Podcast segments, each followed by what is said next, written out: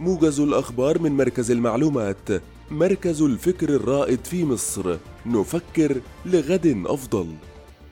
تسلم الرئيس عبد الفتاح السيسي صباح أمس أوراق اعتماد عدد من السفراء لدى جمهورية مصر العربية. وقال المتحدث الرسمي إن الرئيس السيسي رحب بالسفراء الجدد المعتمدين لدى القاهرة معربا عن التمنيات لهم بالتوفيق في أداء مهامهم ومؤكدا حرص مصر على تعزيز أطر العلاقات الثنائية واستمرار وتيرة التنسيق والتشاور القائم بين مصر ودولهم حول مختلف الموضوعات والقضايا ذات الاهتمام المشترك.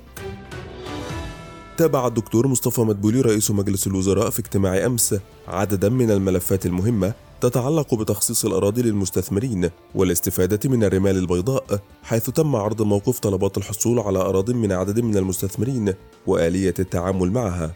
ووجه مدبولي بإعداد حصر شامل لإجمالي قطع الأراضي الصناعية التي تم تخصيصها في الفترة الماضية كما وجه بعرض مخططات التوسع في الأراضي الصناعية خاصة في مدن السادات وأكتوبر الجديدة وحدائق العاصمة وغيرها.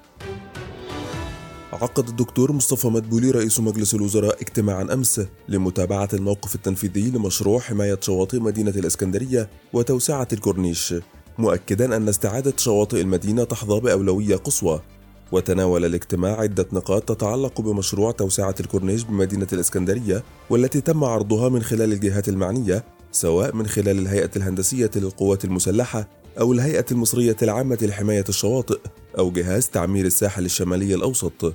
كما تناول الاجتماع تأثير التغيرات المناخية على السواحل المصرية بشكل عام وتم عرض أسلوب استخدام الذكاء الاصطناعي في حل مشكلة ارتفاع منسوب البحر. وجه حسن شحاتة وزير العمل مديري المديريات ومفتشي العمل بالمحافظات بمتابعة المنشآت لتنفيذ ما جاء في الكتاب الدوري الخاص برفع الحد الأدنى لأجور العاملين بالقطاع الخاص لثلاثة آلاف وخمسمائة جنيه بدءا من يناير المقبل. وأشار شحاتة إلى أن توجيهات الرئيس السيسي مستمرة بالمزيد من الحماية والدعم للعمال وتعزيز علاقات العمل بين طرفي الإنتاج. كشف التقرير السنوي لوزارة التعاون الدولي لعام 2023 أن إجمالي التمويلات التنموية للقطاع الحكومي التي تم توجيهها لمختلف قطاعات الدولة على مدار الأربع سنوات الماضية بلغت نحو 28.5 مليار دولار من شركاء التنمية متعدد الأطراف والثنائيين. ووفقا للتقرير تم توجيه التمويلات للعديد من القطاعات ذات الأولوية ويأتي على رأسها قطاع النقل المستدام الذي شهد توقيع اتفاقيات بقيمة 7.29 من مليار دولار. ارتفعت أعداد الطلاب المقيدون بالتعليم العالي للعام الجامعي 2022-2023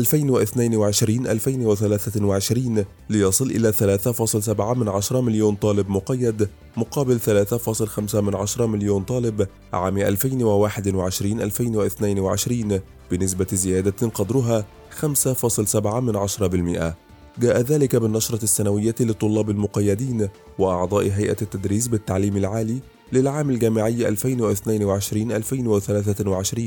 الصادرة عن الجهاز المركزي للتعبئة العامة والإحصاء أمس. شكرا لاستماعكم موجز الأخبار من مركز المعلومات. نفكر لغد أفضل.